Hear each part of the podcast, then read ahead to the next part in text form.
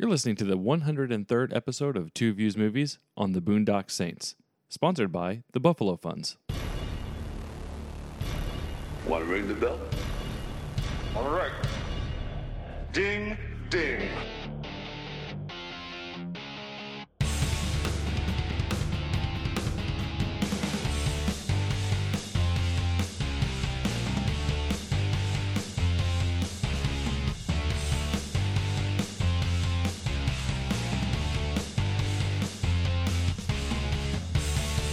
What's up, everybody? Welcome back to Two Views Movies Podcast, a spoiler filled podcast from Kansas City, Missouri, by two guys who love watching movies almost as much as we love arguing about them. I'm Garrett, And I'm Carson. and we are in with a retro episode this week, something that uh, has been in our movie collections for ooh, 20 years. At least, right? Nope. Not probably not at least, being as it came out 20 years ago. Yeah, 20 years. So what, what if you think about it though, like it was a movie and this is what's really interesting about this movie is uh we didn't see it in theaters and I, I think it's safe to say that nobody saw this in theaters. Yeah, this is definitely one that uh I don't know, does it get cult classic status? Yes. I think so. I, I I agree. Uh it's one of those that found in the the bargain bins and people started talking about it and it just kind of went. Yeah, do you remember how we heard about this movie? Cuz I don't. Nope. I don't either. It was like one day it didn't exist and then the next day everybody was talking about it and you could find like 20 copies of it in the little blockbuster bargain bin when you walked in the door. Yeah, no, I just remember uh, if you mention it, people were like, "Yes, uh, I have seen that. That's awesome." Yet you never heard anything about it unless you brought it up. Yeah, I know. So crazy. So I'm, I'm excited to one. It's one of those movies that we watched all the time in high school slash early college, and then I probably haven't seen it in a solid 15 years, even though I, I know it like the back of my hand. So I was really anxious to see how it held up. Um, so, and I'm even more excited to talk about it. It's uh, it's one of my most quoted movies out there, and, and there's a lot of those quoted movies, but there's there's a lot of those, especially in our uh, you know GoldenEye, Halo games. Uh, lots of lines you could drop uh, from this one, quite a bit. Oh, I think we've quoted Boondock Saints on this podcast at least, you know, seven, eight times just with the symbology line. symbolism. Yeah, exactly. so if you haven't pieced it together by now, just from what we've been talking about, or you know, the intro that we have at the beginning of the episode, we are going to be talking the Boondock Saints today. Not All Saints Day. No, God, that was That's an abomination. yeah, it really is, and that's what really made me wonder if this one was really as good as I thought it was. So, on that, how good did you think this was before we watched it again? Like, if you had to guess your star rating Uh, before you set out, Uh, that's a really good question. Um, but before we get to that question, let, let's do a little bit of house cleaning and then we'll dive in really quick. Today's podcast is sponsored by the Buffalo Funds, a family of mutual funds based here in Kansas City. When the stock market goes down, it may be a great time to contribute to your individual retirement account or IRA. Don't wait until the end of the year to get your free IRA investing report. Go to buffalofunds.com slash podcast. You can open up an account online directly with the Buffalo Funds and choose from their mix of U.S., international, dividend, or income funds. That's buffalofunds.com slash podcast. The fund's investment objectives, risks, charges, and expenses must be considered carefully before investing. The summary and statutory prospectuses contain this and other important information about the investment company and may be obtained by calling 800 492 8332 or visiting buffalofunds.com. Read carefully before investing. Mutual fund investing involves risk. Principal loss is possible. The Buffalo Funds are distributed by Quasar Distributors, LLC. so thank you, Buffalo Funds and and the compliance department. yeah, you got you know we- are familiar with the financial industry. We we are aware of compliance and disclosures. So it's no thing. And they're not cutting corners. Yeah. no, no. It's a small price to pay for having Buffalo Funds as a sponsor. So if you listen to the show and you like our show and you want to help us, go visit buffalofunds.com. That will help them and us. So I'd really want to dive into your question, but we're going to do our normal thing first. So I'm going to give you the Letterboxd blurb, do the rundown, and then we're getting right into your question because I think that It's like is- a teaser question. yeah, exactly. I think it's a, I think it's a hugely important question, especially with the intro that we had about how much we watched it and stuff in high school. So, Letterboxd blurb: With a God-inspired moral obligation to act against evil, twin brothers Connor and Murphy set out to rid Boston of criminals. However, rather than working within the system, these Irish Americans decide to take swift retribution into their own hands. Directed by Troy Duffy, who really has only done this and Boondock Saints 2. The cast uh, a lot of no names, but the ones that you would know or recognize Willem Dafoe, Norman Reedus, Sean Patrick Flanery, and Billy Connolly. And then David Della Rocco gets uh, a billing here because he is. He may get more screen time than almost anybody else in this movie, I think, by the time it's all said and done. yeah, I think people will recognize Daryl now more than anybody. Not more than Willem Dafoe. Oh, true. Willem Dafoe first. But yes, more than Sean Patrick Flanery. Right, because he changed his face. Yeah, he did. Like, he looks nothing like he did in any of his movies. Yeah, I know. It, it's weird. It's it's it's a it's a thing right now. We just you and I just talked on the side about Famke Janssen doing that, and that it can go south really fast. Yeah, there, there's so many, uh, so many examples of why not to do it. I don't know why people take that chance. Yeah, the risk reward seems way off for something that permanent. Yeah, you can't, you can't get get that back. You know. Right. All right. So back to your question. Where did I think I was at going into this movie? I probably would have said a four.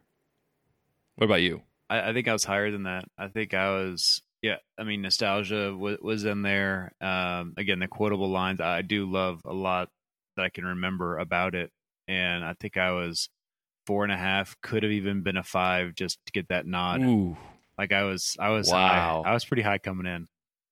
five. I don't think this movie ever got to a five. Even like back in high school, I don't think I. I mean, I thought it was awesome, but I mean, if you're talking about you know similar movies that we had seen, and I'm gonna you know loosely similar. So, The Professional, uh, Reservoir Dogs, you know, those movies to me are worthy of potential fives as opposed to Boondock Saints, Well, which it's a different movie, you know, uh, the way it sets it up, but also the fact that it was a diamond in the rough, kind of.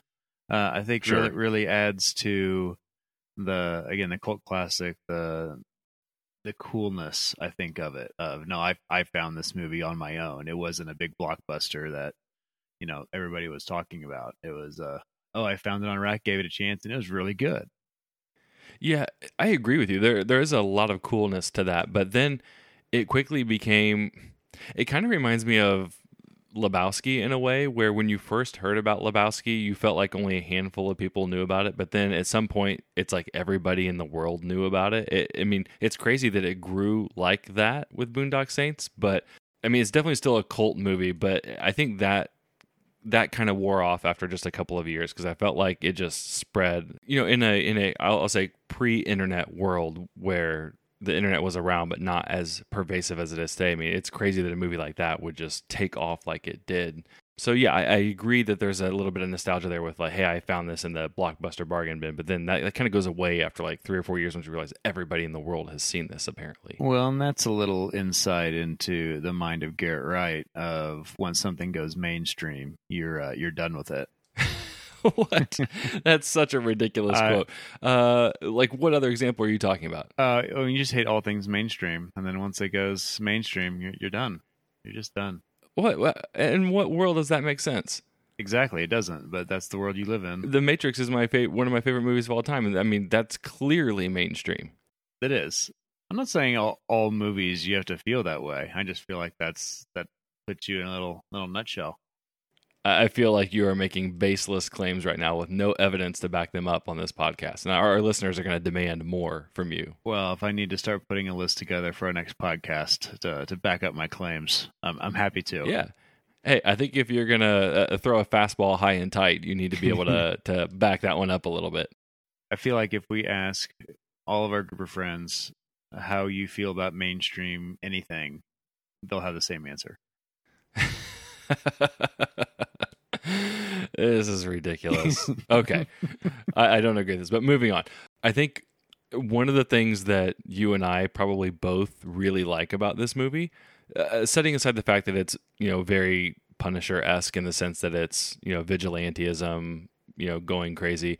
there's two things I think that you and I both would probably appreciate. One is um, you and I are always a sucker for like religiously tinged movies where it's not overtly religious necessarily, but it's like it, it's fueling the story a little bit in a cool way.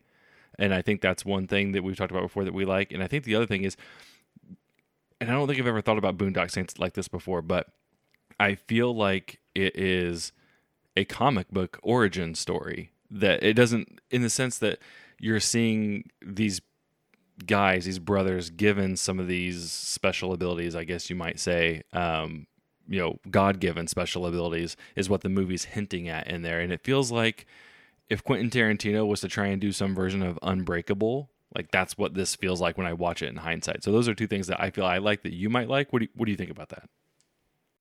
I could see that.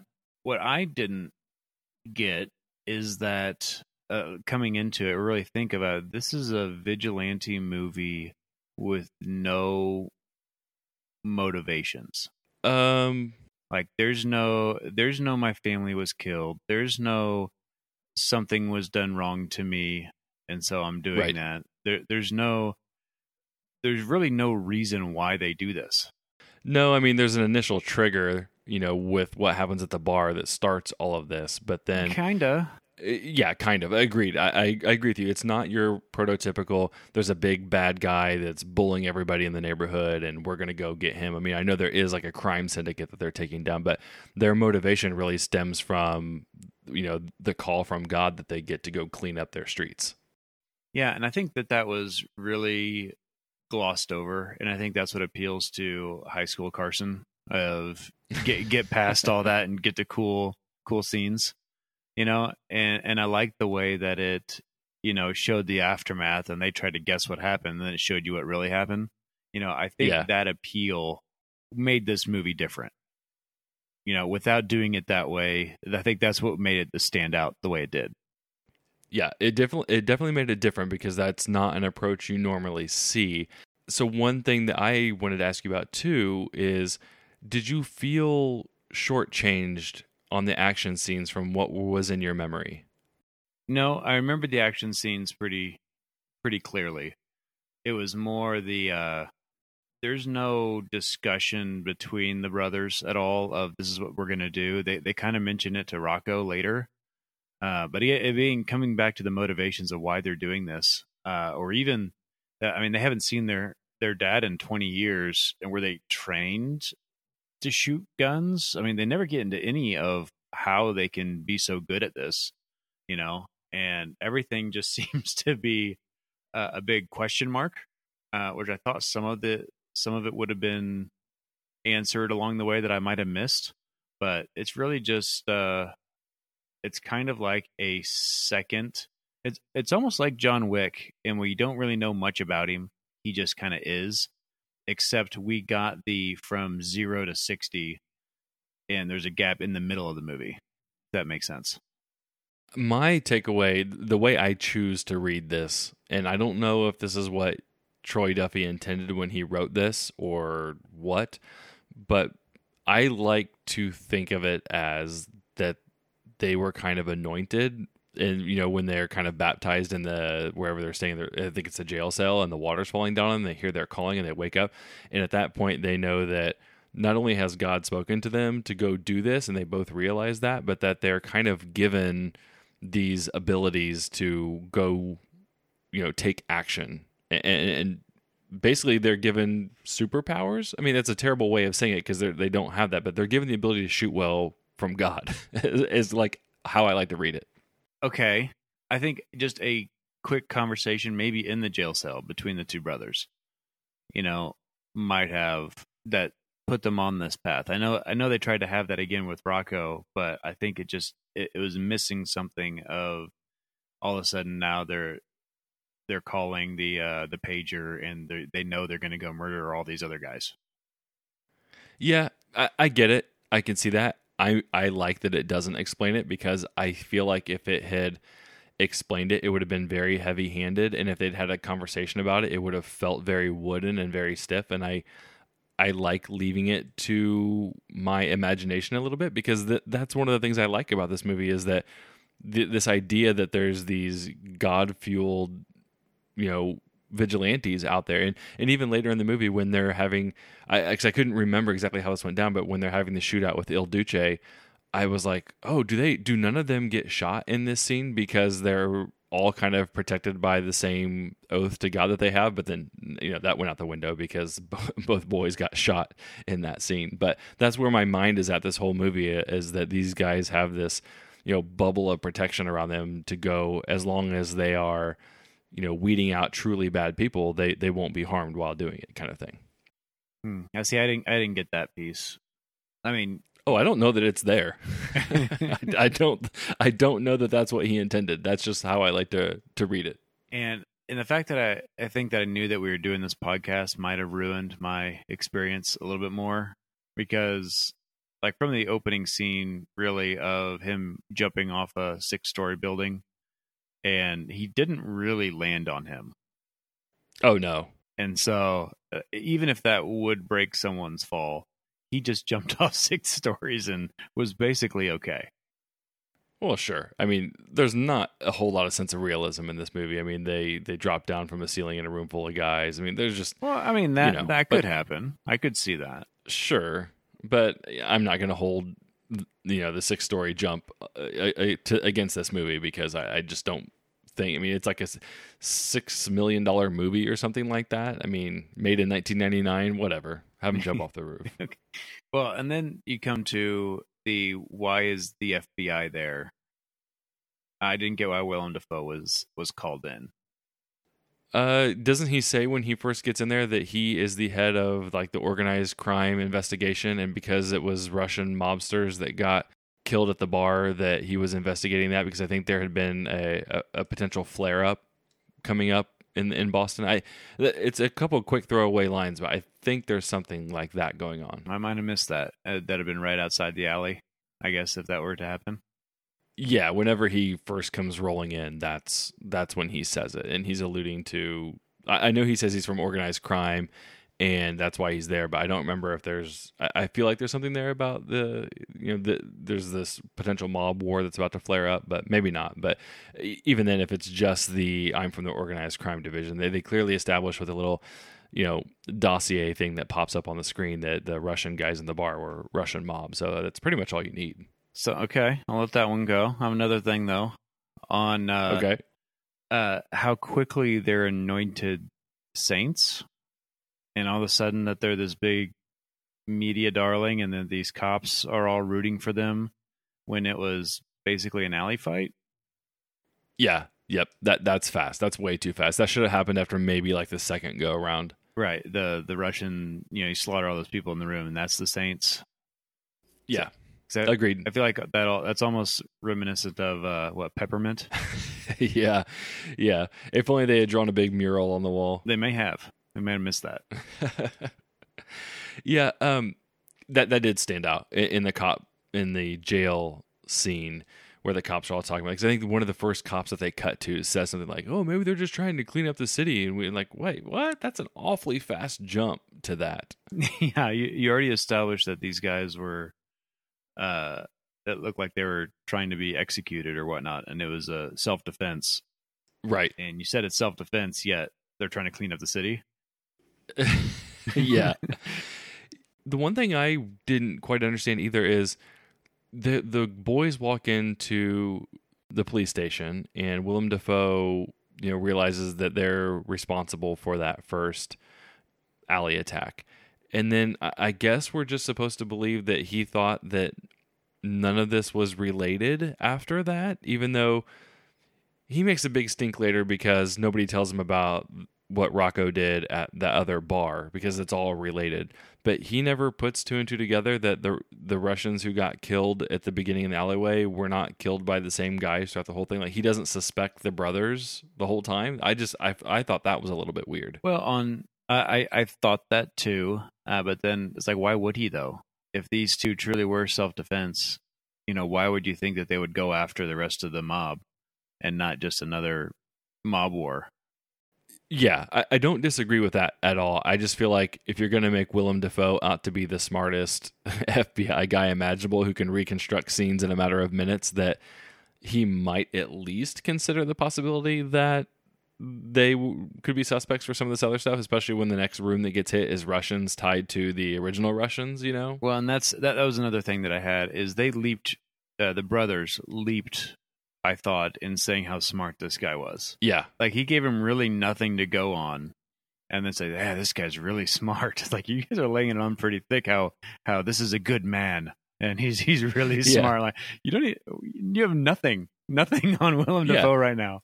Yeah. This isn't Spaceballs. You aren't watching the movie that we're watching. You don't get access to the same information. Like it was almost like they wrote that for the characters to regurgitate something you know that they wanted the audience to hear about Willem Dafoe. But yeah, you're exactly right. There's no reason for those two to have because they had no interactions at that point. They're not hanging around the crime scenes watching Dafoe reconstruct everything. You know, they don't know this guy from anybody. Yeah. other than that initial, you know, interaction in the cop station. I mean, it makes sense for for Willem to say, "Hey, these guys are really smart" or whatnot because they speak what ten different languages, you know, in that meeting with them. Yeah. but it's them that come away with this guy's awesome. It, it'd be different if Willem started talking in one of the languages at least. You know, Yeah. does it? You know, I, I know what you're saying. He says it in French or whatever, uh, and at least could track through a couple different languages. Then they might, you know, have that mutual respect. But Willem didn't really do anything other than, "Oh yeah, you're free to go." Yeah, a- agreed. You're you're right on that one. Okay. So I wanted to get back to one of the questions that I asked you a little bit ago, and that was about the action scene. So uh, if you said that the action scenes were pretty much as you remembered them, I would say that there was a lot less actual action than what I thought there was. Like I knew that they cut away and they came back, but I thought when they they re-entered the scene. So when they finally show you what the brothers are doing that there was more shootout than what there really was. And, and given in the later parts like the, the big firefight and then uh, like one other scene they they actually do show you a little bit more but it was far less gunfire than what i actually thought was in the movie. Yeah, and I, I remembered that that it's not that much action. Because even the so the alley scene there, there's really nothing at all. It's Mhm. him landing on him and then hitting him with a the top of the toilet. The uh, the bar fight is next to nothing. The Mhm. Rocco shooting people is nothing. Even the the spinning in the Russians is just them spinning. Mhm. Uh, yeah that's the, nothing the coolest thing about I'll go back to that scene later. But then yeah, the the there was a firefight. i love that line Yeah, well, it's I don't understand why Willem is declothing during that that that whole scene. he is a complete mess he is a complete mess in that I, I don't understand. I, I I've never understood that. I didn't get it this time. Just why is all of a sudden he losing all articles of clothing? Um, and maybe when he flipped out that he couldn't figure it out, like became disheveled. But during his walk through the scenes, it didn't make sense to me. But yeah i agree um, but no, that was a. I mean, yeah, there's not a lot of action action in it, I guess. right Um, that I didn't really feel like it's a John Wick type movie. Right, agreed. I, I I knew it wasn't that level. I just thought there was more because if you think about the professional, I, I feel like it's kind of in the same vein. I know I mentioned that earlier, but there's not a whole lot of crazy gunfights in the professional, despite it being a, a movie entirely about an assassin. So I, I would, and I haven't seen the professional in years either. So now I'm wondering if I go back and watch that, is it even less than what I remember? Even though I know it's not. A yeah, lot. it's it's definitely not a lot. yeah, It's basically him and Matilda. So I wanted to go back to the uh, the scene in the room with the the Russians spinning. hmm Uh, I think that scene is made by the rope and the knife. oh sure, And so without that conversation beforehand and then showing that they use them both, uh, I think the rest of that scene is is dumb. Yeah, oh, yeah.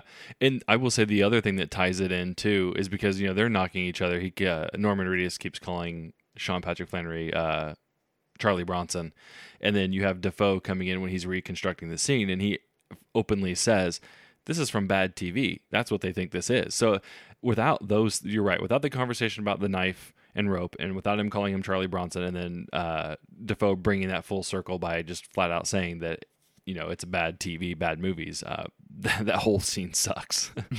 right. Uh, I did like. Um, I think I liked Rocco more now than I did in the past. Really? I liked how he was like his story is what moves it along because he's the one who's set up. Like they they threw him to the wolves. I'm not saying the actor. I mean, I mean the actor's Oh, yeah. fine, but the the the Italians sent him in there, you know, with with six bullets, uh, and they knew that he had to do something. Uh, and then the other guys that were saying, "Yeah, we kept our mouths shut because that was a test." yeah. You know, all that. Uh, I like that side side plot a lot more now than I remember liking. Yeah, the side plot is good. The actor and the performance got to be a little annoying to me, just because I feel like it, it, it it's not just him. This movie feels like a dude bro wrote it, and I'm pretty sure a dude bro did write it. but that they had all these like all these random ideas of things that they thought would be cool and some of them actually are really cool and then some of them that they were just trying to be abrasive just to be abrasive. And we know what scenes they are right? It's rocco's joke. It's what willem dafoe calls his you know boyfriend while they're in bed. There, there's things like that that the only reason they're in there is because somebody either knew that it was going to be abrasive or it was going to you know poke you in the eye while you watch it kind of thing. And Rocco is like that to me, where he gets some of those jokes. He gets some of these other lines where they they had the idea. You and I talk about this a lot. You had the idea of this cool scene, and you don't really know how you're going to get it in there, but you know you want it in there because you've been thinking about it for a long time and laughing about it, and you think it's the greatest scene ever. So you just shove it in there, and then it just kind of comes off as, oh, okay, I guess that's there kind of thing. That's how I felt about Rocco a lot in this movie. There's sometimes I really liked him, and there's sometimes where I'm like, ugh, shut up. Well, I think you're supposed to feel that way. Probably. I feel like you're supposed to not like Rocco because you can understand why everything's happening to him the way that it does, Yeah. but also like the character. Like he's he's likable. Why the guy, the brothers like him, but also he's annoying, and why an organization would not like him. Yeah, agreed. I just see him as an extension of the director, who's also the writer, who is trying to shoehorn some stuff in because he thinks it's cool and funny, and sometimes that works and sometimes it doesn't. And that's Rocco in a nutshell for me in this movie. So I, I have a question on Willem Dafoe's character. hmm Do you think they started with the no women, no children and worked their way backwards from him being a cross dresser through the movie? Of that's why he didn't get popped in the back of the head because he was dressed like a woman, Um, and then and then tried to backfeed the character. no, I don't think so. I I feel like. I, I would love to to see an interview with him. I think there's a whole documentary on on the writer and director of this about how this movie became what it was and all the story behind it. But I feel like there was two main things in this movie, and it was the idea behind the Saints themselves, and it was Willem Dafoe because his character is way too central and way too fleshed out to have been something that you kind of like back into. I, I feel like I feel like they had that idea pretty solid and went with it. I don't think they backed into it. So, and you may have a different experience, but this, so him in bed with his boyfriend or whatever that that is, was the probably the first on-screen gay couple, I guess, in bed that I remember seeing ever. Mm-hmm. And then their interactions always confused me, and then even him dre- cross-dressing at the end confused me of, of why any of that happened you know like I, I don't i don't get the why or why that was his plan or any any of willem dafoe's antics at the end i, I didn't get uh, yeah. to like if you air that today it's a different different kind of movie Right. you know 20 years later but i remember that being like i just don't understand what's going on right now because you know he's like he doesn't like this guy that's in bed with him right. Yeah. you know he's he's denying that that he is he denying that he's gay i, I don't i don't understand any of that uh and again that being one of the first movies that that i saw that had that along with it it was just i was thrown off a bit by the whole what is he doing what, Right. who is this character Yeah, that's a tough read for for that situation. You know, when you're you know 17 18 years old whatever it is. But i mean now i actually because i always remember that that line sticking out i mean it's a pretty memorable scene if you see that when you're 17 or 18 for the reasons that you said. But now when i see it it actually plays out pretty funny. Like i got a good laugh out of that because it's such an absurd thing for him to say but it's it, it, lands for some reason to me and I, I don't know why. No no I, it was just i'm trying i was just trying to put myself in the the who is Willem Dafoe, you know? Yeah. Of of what are they trying to do here? And I I just I still can't quite wrap my whole hands around what he is, what he's doing. You know, what, oh. what kind of character this is. Oh, I see. I don't have a problem with it now. I, I, think I was that. I would think I was in the same exact boat as you back in high school when we first saw it. But now I, I don't have a. I mean, it. it I get it. I, I don't really have any questions about about his character. I mean, is he a cross dresser or did he just decide that that was his way into the house? Oh, well, I mean, I don't know his motivations for that because they don't really explore that. I mean, your guess would be as good as mine. I think you could probably go down either of those paths that you want to go down. Yeah. Well, again, his I just didn't I was I kept trying to piece him him together and I couldn't I kept looking for different clues that I might have missed growing up and I still didn't come to any conclusions. So then, what did you think about Willem's performance overall? It, it's so over, the, especially. I mean, the firefight. I mean that that just pushes him over the lines. Like I don't understand why, again, why he's sweating and shedding clothes and firing his gun into the air on a crime scene. Like it, it doesn't, it doesn't make sense to me. Like like this, this isn't a real life character. Like everybody else seems somewhat grounded and and he is so extreme that that his progression is just so so it's not even a progression it's just weird. I i love it. I, I absolutely I, I loved his whole performance in the whole movie because it, whether it's the interaction with the other cops he's always making that one guy go oh, get coffee for every yeah, answer he gets wrong. I love that with the other cops you know yeah. all all of that that that's great but even the firefight yeah it's so ridiculous but God, it's so great too, right? Like I, I, can't even put my finger on why I love it so much. And then he calmly collects himself after he's flailing in the bushes and finds the finger. And then in the end, he's teaming up with the Saints to help them, you know, go get that the you know Rocco's boss. Like everything about his character works for me. And really, I would I would like this movie significantly less if Willem Dafoe wasn't in it. And I really can't imagine any other person being in that role. And I've seen some of the names that were rumored to have been cast in this movie for all the different roles and some of the ones specifically for that role. And I, I can't even remotely begin to fathom that. And no, I, I agree with you. I don't think anybody could have could have done this half as good as what he did. And even when he's, you know, digging around the guy's skull and then he puts his his hands in his hair and the other cop's like, Ooh, your your hands are covered yeah. in this guy's brains. And you just put them in your hair. You know, all of that. I I, I love I love his character. I think the firefight scene really throws me off. Like I just don't get it. I don't get how he got from A to B. You know, and, yeah. and so and so that that that was always. A, I mean that that line. Um, you'd be surprised how often that line comes up uh, that you can throw into everyday life. Uh, there was a firefight. um, it only works but, if uh, you drop to your knees with your tie loosened up and sweaty and firing a gun in the air shirt unbuttoned. Yeah. I like your take on it though. I'm kind of interested to go back and rewatch the little lead up to that because you're right. He is getting annoyed at his lack of ability to to put together that last bit of chaos in that room. And I wonder if that's really what what drives him to that. But otherwise, again, if it's not that, I truly think it's just the writer and director being like, "Hey, this is cool. I want him to scream it. There was a firefight and shoot his gun in there because I think that would be really cool." And and I will say that they ratchet everything up in that last I shouldn't say last, but the Il Duce fight because every other time you see Willem Dafoe explaining what's happening, you're flashing back to just what happened. And then this time when he tells what happened, he flashes back, but he's in the flashback. So he's, you know, walking through the garage with the Saints. He's kneeling down next to Rocco, acting like he's shooting the gun. So I feel like it was just more of this like he's getting more and more into his ability to solve the crime and all stuff. So like it, it feels fine to me that he's going completely nuts in the front lawn.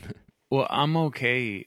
Uh, I I really like that he's in the scene now as he's walking through it. You know that that was really mm-hmm. cool. You know the, the kneeling and, and everything. um, is just had. I think it's just the fact that his his shirt's unbuttoned and his tie's undone, and I don't know how that got that way. While walking through a scene, you know, and and I would get it again, right? Because he was still telling the story, and he didn't get really frustrated until after like the the ammonia, you yeah, know, the ammonia set him Uh, off. and, and so so that that's what then he can be disheveled. You know, I just don't get. And maybe they shot shot those out of sequence, and they go, "No, we really like him. Already like this." You know, Yeah. and doing the firefight. But I just, I, I just, I didn't the connection from from A to B. I'm just not there. So that's that's Yeah. my critique on his whole character. I think is right there in that scene of he got real weird real fast. I love it. That's perfect. That's what you need in a six million dollar low budget movie uh, that didn't do good in theaters. You need a you need that classic Dafoe performance to send it truly into cult status. but he was so nuanced uh, and he had i think he had a standout performance outside of that you know what with just everything that he was he was doing you know regardless of the uh the firefight scene So okay, do you like the firefight scene, but you just have some issues with it, or do you not like it because of the issues you have with it? i like the firefight scene except for really dafoe God, I, so you're Uh, and, and, I- and to say dafoe because I, li- I like all the, everything leading up to it and the firefight just doesn't i just picture him with the other cops around him you know without the shootout and none of Yeah. it makes any sort of sense whatsoever Yeah, but that's awesome. I mean, I, that, that almost makes it even more better to me to picture that there's nothing nothing else happening, and they're just watching this guy drop to his knees, screaming it was a firefight, and shooting his gun in there. That almost makes it better to me. There was a firefight yeah i just don't I don't understand. Uh so yeah so that that took a little bit away but also uh the dad is a whole lot less cool now. Oh, Il Duce. yeah Yeah, I mean he's basically Leon and John Wick rolled into one with the whole ties to the mob and no women, no children, and all this kind of stuff. but, But, the actor they chose Oh, uh, God, the, yeah. the, The the, fact that it's Billy the, Connolly. the second the second teacher and head of the class Yes, you know yeah. uh it, it's um i i never really i don't think i ever really liked him in that role but Right. he really bothers me uh watching it again Yeah. So I actually did some reading on this movie, and you know, in the firefight scene when he's got that big cigar hanging out of his mouth, right I don't know if this is true or not. I mean, it's just something I read, but uh, they said that he had to have that big cigar in his mouth because he enjoyed being in that scene so much because he knew it was so against type for him that he couldn't stop smiling the whole time that he was filming the scene. So they put a cigar in his mouth to give him something to hold in his mouth so he couldn't sit there and smile the whole time. i don't believe that Uh, I mean, I don't i mean i believe sort- it i believe Yeah. it but but at the same time come on yeah no i i agree Th- there was you- and anybody listening should go read up on boondock saints because i didn't know much of the backstory on this movie but i guess when it was written it like everybody wanted to buy it script wise like it led to a bidding war in hollywood and there was tons of hype around it and i think miramax ended up buying it for $300000 and they signed him you know troy duffy to write and direct it and then i guess he's just like a grade a jerk um, and ended up Miramax not. They gave him like a fifteen million dollar budget, but then something fell out, and then he had to go to this other company for six million. But they had um, Keanu was talked about for one of the brothers. Um, I know Swayze's name was mentioned. Kenneth Branagh was mentioned. Both of those guys for uh, the Dafoe role. Um, I'm trying to remember who some of the other guys were that were mentioned, but he was basically shooting down any of the big name guys. But I guess this movie was just in development hell. And then I didn't know this, but the reason why it didn't have a good theater run is because theaters refused to show it because it it was supposed to come out right around the time of Columbine.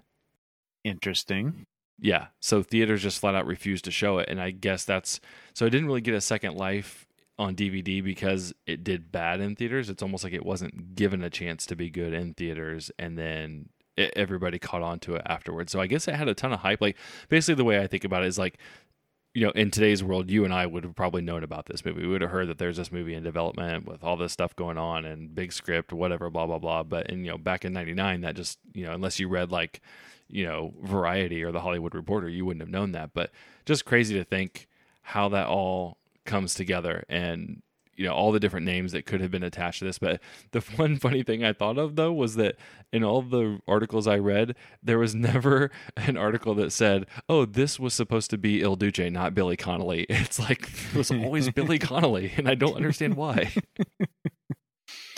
Yeah, if this was released now, it uh, would have had six or seven teaser trailers before it got cut from theaters. oh yeah So we would have we would have known, you know, a year and a half in advance that this was being made. Yep. Yeah.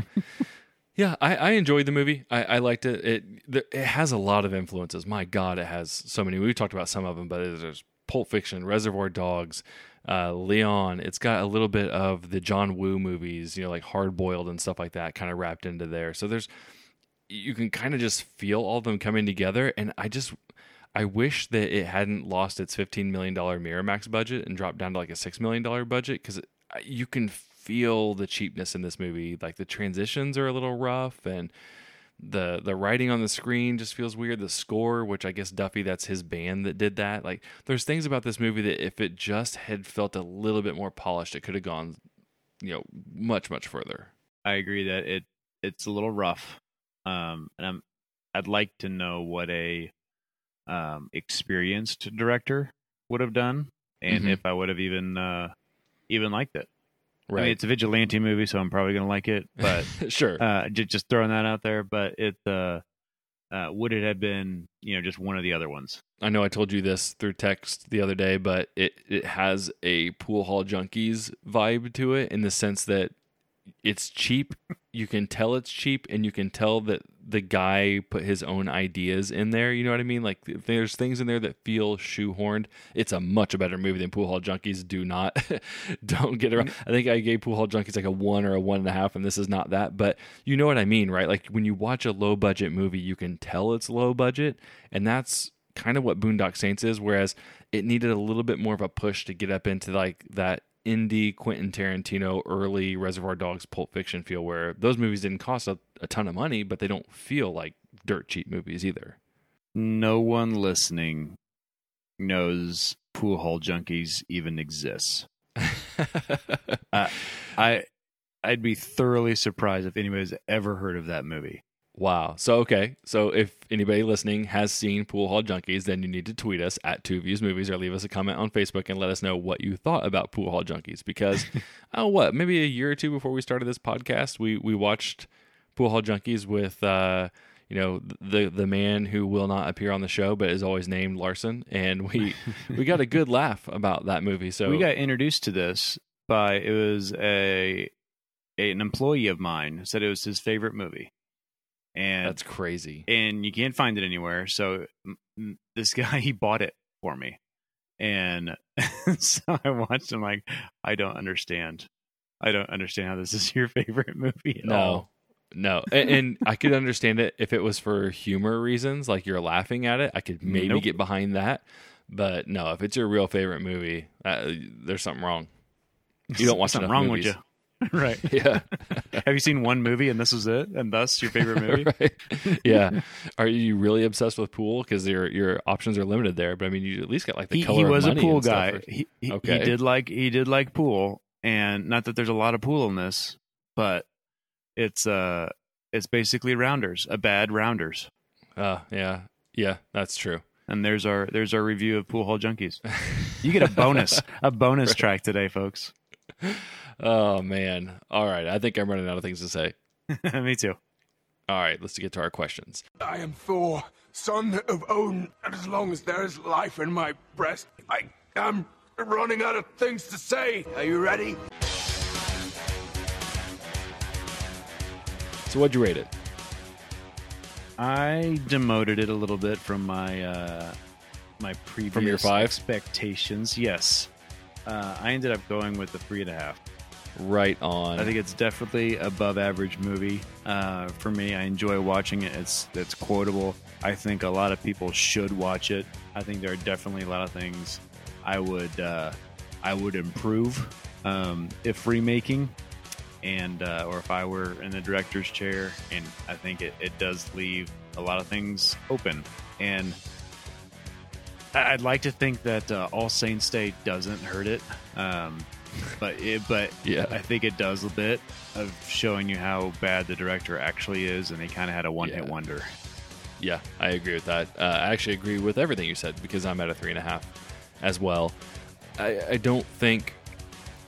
I I find it hard to believe that if you didn't see this in 99 ish, whenever 99, 2000, if you didn't see it then, I, I don't know how much you're going to think about this movie because I don't know that it does enough unique things to really make itself feel bigger than the low budget that it has. So I, I think this hinges a lot on did you see this when it came out back in the day, or maybe even in the several years following. But if you're just visiting this for the first time, I, I don't I don't know that you're going to find a lot of things that you haven't already seen. Whereas when you see it when you're 18 and it's the first time you've kind of seen a few of these things like this, then I think it, it resonates a little bit more. So um, would definitely be very interested to hear some people go watch this for the first time and hear what they think versus the people that have you know had it in their collection for a while. Have you ever watched this with somebody when uh, that was their first time watching it? Oh, I mean, I'm me- sure I have remember? throughout the throughout the years. I mean, surely we had right because I, I feel like out of our group of friends and everything, you and I were probably one of the first ones to see it. You and I were the ones that were going to Blockbuster and just randomly buying movies out of the bargain bin there. So, I mean, uh, surely we had to have seen it with some of our friends for the first time. I remember uh, recommending this movie to a lot of people, and I remember sitting there, like on the couch, watching them, hoping that they react to a certain scene like I did. You know, yes, And did you one of the um sometimes, you Yeah. know, it's like uh like each line that I was waiting for them to to get that I that I quote a lot, or or or just different scenes I wanted them to. Oh, that was really cool. That was really funny, and I don't think I ever got that reaction, but I remember I always recommended of you want a diamond in the rough, you go watch, you know, Boondock Saints. Yeah, and, and there's no worse feeling as somebody who loves movies than giving out a recommendation and somebody coming back and being like, "Yeah, it was fine." It was okay. That's kind of like uh, Yeah, my friend good. Casey. Uh, I recommended Whiplash to her, and she watched it, and she's like, "Yeah, it's fine." I'm like, "What are you talking about? It's fine. It's Whiplash." Yeah, that I I agree with a lot of her stances, but definitely not that one. yeah, and I will say that I get that with La La Land all the time. Like almost everybody I tell to go watch La La Land, they're like, "Yeah, it was fine." I'm like, "I, I don't want to talk to you anymore." we are no longer friends. right. all right. What was your favorite moment? My favorite moment is him talking about the rope. And then, Uh, and then i- in the armory or in the vent It- itself? uh, I'm I'm kind of connecting the two, but Oh, okay. starting in the armory, and you know, and then him calling him out for being Rambo, you know, and then fine, get your rope, you know, you know, and then them using the rope, like like that tied together. I think that's that's my favorite in the movie. Yeah, that's good. How about you?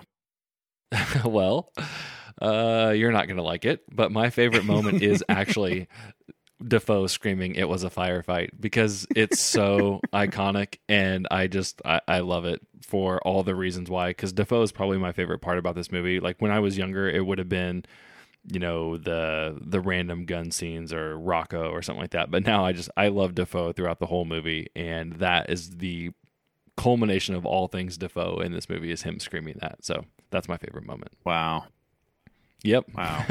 you just kept beating So- it down and beating it down. I was like, "Yep, here we go." I think I've said all I need to say on that. right. so, what would you change in this movie? So there's a lot that you could change, and I think I didn't want to go down the rabbit hole of trying to change something with a story or change a character or anything like that. So I tried to say, okay, if I have this movie, like you know, it's me. I'm sitting right here with this movie. What's what's something maybe I could change to make this movie better with all only what I have right now? And I I would have edited it better. Um, like I don't mind the jumping back and forth about um, you know, we, we skip ahead, we have Dafoe walk through it, and we cut back. That's fine. It's more about some of the transitions are really, really rough and harsh. Like there's some times where it's almost like he doesn't know how to get from scene to scene, and he just fades to black Right. and then comes back. And I mean that's okay to do every once in a while, but there's that happens like three or four times, and even some white flash editing that he does. It's just I felt the movie needed. Uh, you said this earlier, but if he just was a little bit more of a competent director, and he could have had a little bit more direction, better on the editing, I think this movie could have stood up a little bit better on its own. But there's there's some really rough editing, and I noticed it also. Um, in the Russian scene where they've got the guy kneeling, the camera's like spinning, but he's also cutting back and forth like three and four times. And in the very beginning, too, you know, when they're working in the uh, meat factory or whatever, there's just these really harsh edits between let's jump to the brothers. They say one sentence of dialogue and then we cut back out to a cityscape. And then we go right back in and they say two more lines and we cut back out to a cityscape. I was like, God, settle down. Like, what is happening here? So,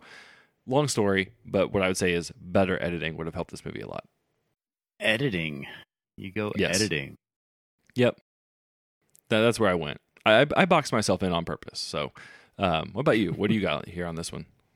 I went for more of a progression to the assassins slash sainthood Mhm. of uh, it seemed too abrupt. Uh, again, I mentioned it a little bit earlier, but it was uh, it seemed all of a sudden we're doing this now with no with no real again conversation. I I don't need the motivation so much. I'm okay with them just thinking that's you know their calling. Um, Yeah. Or uh, I'm okay with that, but mention that, and I know they get they drop it in with the the sermon at the beginning and whatnot. Uh, but to have some sort of conversation, or at least push off the sainthood from the public and the police until later, more deserved. yeah. So one, Yeah, one of those type think- things, making them like that. I think you probably could have given up one of the fights. I mean, th- there's several, um, not fights, but like uh, gun moments where you could probably have just taken one of those and, and made it more of helped it towards the progression a little bit more instead of just having it be yet another gunfight that Willem Dafoe tries to solve without furthering the story of the Saints any because they just really like you said they they ratchet that up so fast and they just drop the Saints angle and then they they bring it back in the very last one in the courtroom where they're revealing themselves to the world but you haven't really I don't know it just it really went fast awkwardly like it like you said in the first one it jumps up really fast and they just let it go for the whole rest of the movie and they bring it back at the very end Nope, I agree with you. Um, so what would be your casting change? And I think I know. yeah I'm guessing. I know who you're. I don't know who you're putting thing. in, but I think, but, I don't know who you're taking out. Well, so this one's a little bit of a challenge, right? Because I I mean, assume we're both taking out Billy Connolly. Um, Correct. But you can't take somebody from 2019 and go put them in a 1999 movie. I had that same problem. Right. So you have to go back to the 90s and then try to sort out who's around then that you would like to put in there. And I ended up landing on Brendan Gleeson uh, from In Bruges, but he was also back in the day in, you know, MI2 came out around the same time. He's in uh, Braveheart, obviously. So he, he was around back then, not as big as he is now. But I, he's Irish, clearly. so I just felt like that would have fit pretty well. I was good with that. I uh, he he was one that I when I searched Irish actors, uh, I was like, uh, I was like, I was That like, is the hard hitting knowledge you get on Two Views Movies podcast. we go out and we Google Irish actors to figure out who we would put in this role. to act as an Irishman, yeah, exactly. which I found out that uh, that he wasn't even Irish; he was Scottish. Who, Brendan? No, no, no. Uh, Oh, Billy. Billy. Ah, Yeah, I think I knew that. I knew you that. I knew that from head of the class once I saw it, but uh, Yeah. but he was obviously playing an, an Irish guy here. So who'd you get then? So after I did not like any of those choices that I saw on Irish or uh, Scottish, I went with uh, Rutger Hauer. Oh, okay. I thought he could be more of a badass if you locked away and he do really dirty stuff for the mob and you lock him away again. See, but the problem with Rutger Hauer is the Powers Boothe rule. He's always bad. Which is fine. He's supposed to be bad. Well, That- that's he's what- supposed that's to initially. Yeah, he's but supposed that, to that's what, initially be bad. that's what makes it great Yeah, because you're setting him up as a bad guy, unless you're talking Ladyhawke. But you're setting him up as a bad guy, and then he turns, oh, he's the dad. I'm like, oh, there's the twist. Yeah, but then he's not that believable as a, a As their dad? You- Assassin you, dad? You, you, you don't want to root for him. Like Billy Connolly, you can get behind. Brendan Gleeson, you can get behind. Brett Rutger Hauer, you're like, oh crap, they're all bad guys now. Which god are they praying to? That, that's what you ask yourself if Rutger Hauer is doing this, It's all in Latin. I can't tell. right? And I'll say I almost went the the King Beyond the Wall, um, but he uh, Okay. he was not old enough. He did not hit my Gotcha. born in the 40s range that I was looking for.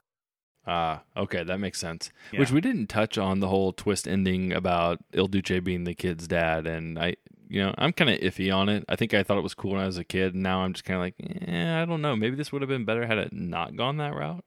Yeah, and they've only let him out three times, and they let him out within.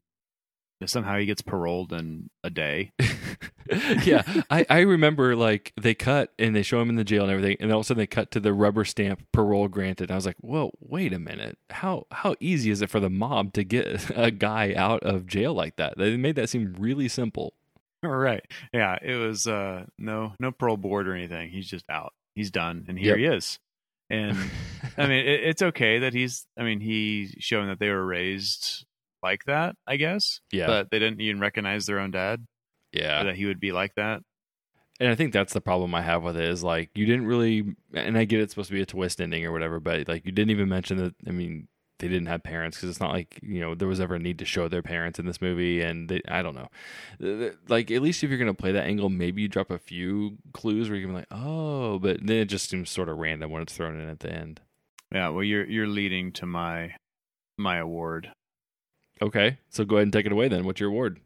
Uh, worst badass dad. oh man, I don't know. I'd have to go back and try and see some of the crappy dads that have tried to be, you know, cool in movies. Well, tried to be cool, but then the movie's supposed to be making him cool.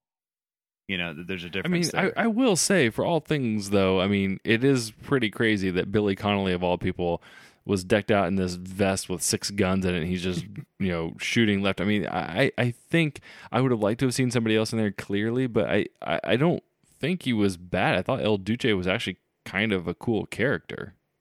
character, but not not him. Well, right, but your award was more about the character as opposed to him. Well, it's him playing that character. He's supposed to be a badass, but it didn't come across that way to me. Uh, I don't know. I, I thought it was pretty cool. Uh, at least I think the the introduction of him was really good, and the firefight was really good. Um, you know, once he's not in hat and glasses and stuff, and you can see his face and the jury, then, then it starts to falter a little bit. But when you can hide the fact that it's Billy Connolly for a little bit, then it actually is pretty cool. I think. so what'd you go with? Uh, I went with my favorite Willem Dafoe performance. It's not his best, Over Green but I think it's. I think it's. ah, You know my stance on the Raimi movies. Why are you even bringing that up? You almost got me to drop the f bomb right here on our podcast. No, it's my favorite Willem Dafoe. Not not best because I, I like him better in like Steve uh, Steve Zissou and uh, Grand Budapest. And there's other movies I think he's he's better in. But I think this is my favorite Willem Dafoe performance. Platoon. Yeah, uh, no, I, I like the, I like I like the quirky Dafoe because when I when I think of Willem Dafoe, I always think, of, and maybe it's because of Boondock Saints. I think about this. I always think of like off kilter and just a little bit not normal and goofy-ish a little bit, and I think this just plays right into that. And it very well could be that this is a self fulfilling prophecy because I saw this in high school. Maybe one of the first Dafoe movies I really saw. Well, not true because I saw Clear and Present Danger and some other stuff. But anyways, yeah, I, I feel like it might be self fulfilling prophecy, but I'm going to take it. Favorite Willem Dafoe performance. And even after seeing Aquaman, uh, especially after seeing Aquaman, because he didn't do anything except stand there with a man bun the whole time. they wasted they wasted all things him. Yep, agreed. Um, all right, so last one. If you like this movie, you would also like. I truly struggled with this one because Really, I had a lot of options to go with. Well, then I'll let you lead. Well, no, I want to hear what you say. I wonder if we ended up on the same one. See, you know, I was looking for. I mean, we mentioned vigilante movies, Mm-hmm. and I felt like all of them, like there's vigilante movies and then there's assassin movies. And I feel like this is a vigilante movie, but it feels more like an assassin movie because they don't have any motivations, Mm-hmm. you know? And so, but then the, I was trying to bounce back and forth between is it the type of movie? Um, because if you go vigilante, you know, you can go, you know, Man on Fire, Punisher, you know, th- things like that uh, down that route, peppermint, if you will. Um, but then if you go the assassin movie, you're looking at you know the professional um, things like down that route. but then you sort of get the style, and none of those have the same humor aspect that this does. Uh, I couldn't find one that that truly fit the the humor and then the way the the clever storytelling. I really thought what makes this movie is the fact that they did the the fight scenes after the the explanation. Agreed. I, I think that's that's the defining factor, and I really couldn't find something that matched storytelling that way. And so my, I mean, my cop out was Man on Fire, but I don't even like it. It doesn't even fit. I mean, Man on Fire is an awesome movie, but it has it doesn't even fit. Yeah, and I, I think you could have. I, I had a lot of different options too, and I, I think you can sell it on most of that. But like, I, I felt I started off in the Quentin Tarantino realm because this movie just feels like Tarantino light. But the the closest one I could get to that was Reservoir Dogs, and that just didn't feel quite right to me. So I ended up landing on Lock, Stock, and Two Smoking Barrels because this also feels like that Guy Ritchie kind of kinetic energy in a movie, but also, you know, a little bit loose with its storytelling. And there's some different things happening. And while it's and I wouldn't, I don't know that you would ever really call Lock, Stock an action movie, just like I don't think you really call Boondock Saints an action movie, but it's got action influences and there's things happening on screen there.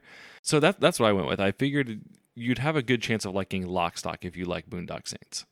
I could see that. I don't think they're comparable, but I think most people would like Lock, Stock in general. Well, I think I, I think you have to set aside the vigilantism because that doesn't exist in Lock, Stock. So I went for more of style. How does this mo- movie present itself? How does it do its storytelling? You know, with with the jumping back and forth, like you mentioned, that's very much in the realm of Snatch and Lock, Stock, where you're not necessarily maybe flashing back, but you're definitely intercutting and intersplicing so many different stories with different characters that are happening from all different angles. And I think that's where it starts to feel similar to me. And, and of course, the early Guy Ritchie movies didn't seem to have big budgets either. So they have that kind of low budget feel to them. So it's more about the humor, the feel, the style.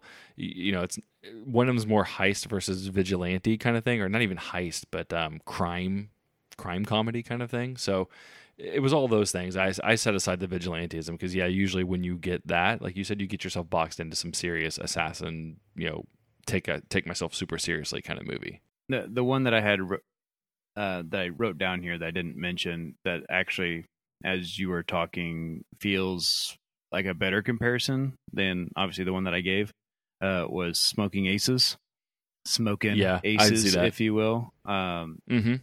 It just it's kind of that not so serious but assassins it, it feels more like a guy ritchie movie actually than it does like boondock saints but um i think you would like smoking aces if you like boondock saints Yeah, I agree with that. That was one of them on my short list too. Uh, so I, I I actually do think that that's better than Man on Fire. i just haven't seen well it's not better than man on fire but No, a better comparison i just haven't seen smoking aces in so long that i didn't i didn't feel confident throwing that out there because i don't remember a lot of it. Right? Yeah, it's probably worth a revisit too because I'm not sure how it would hold up, just like this one. is jeremy piven in that? I feel like jeremy piven's in that.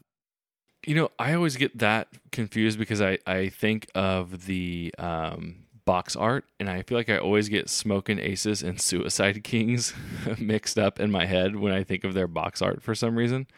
Um, and I, and I have no idea why. He is? He okay. Yep. Yeah. Su- well, Suicide Kings is just uh, him sitting there in a chair. Yeah, I, I, and as soon as I said Suicide Kings, I didn't think that was it either. There's another one where I'm picturing the cover art, and it's yeah, can't get to it. All right. Well, I think that's it for Boondock Saints. Yeah. We're in All right. Where can everybody find you on Twitter, Carson? at Carson Graff. G R A F F as in Frank Frank. you can find me at at Two Views Garrett, G A R R E T T. You can find the show on Twitter, Facebook, and Instagram at at Two Views Movies. You can email us at twoviewsmovies at gmail.com. And last but not least, don't forget to subscribe to the show via Apple Podcasts or Google Podcasts, Spotify. Basically, anywhere you listen to the show, you should be able to subscribe to us. We will be back next week with, I'm not sure what the order that's happening, but we will have a two for next week. We're going to be doing Lion King and Once Upon a Time in Hollywood. I just don't know in which order those will be released, but you'll be getting both of those from us to, to round out July. It's a good month in July. Yep. And then we get to go Hobbs and Shaw to start August. You you you got some you got some uh, Fast and Furious to catch up on. I know, all like all seven. No, all eight. I think a lot of them are on Netflix, so that that's what maybe I'll be doing while I'm uh, on vacation. Sounds like a perfect vacation. exactly. All right, we will catch you next time. What should we do next? Something good? Something bad? Bit of both? Bit of both.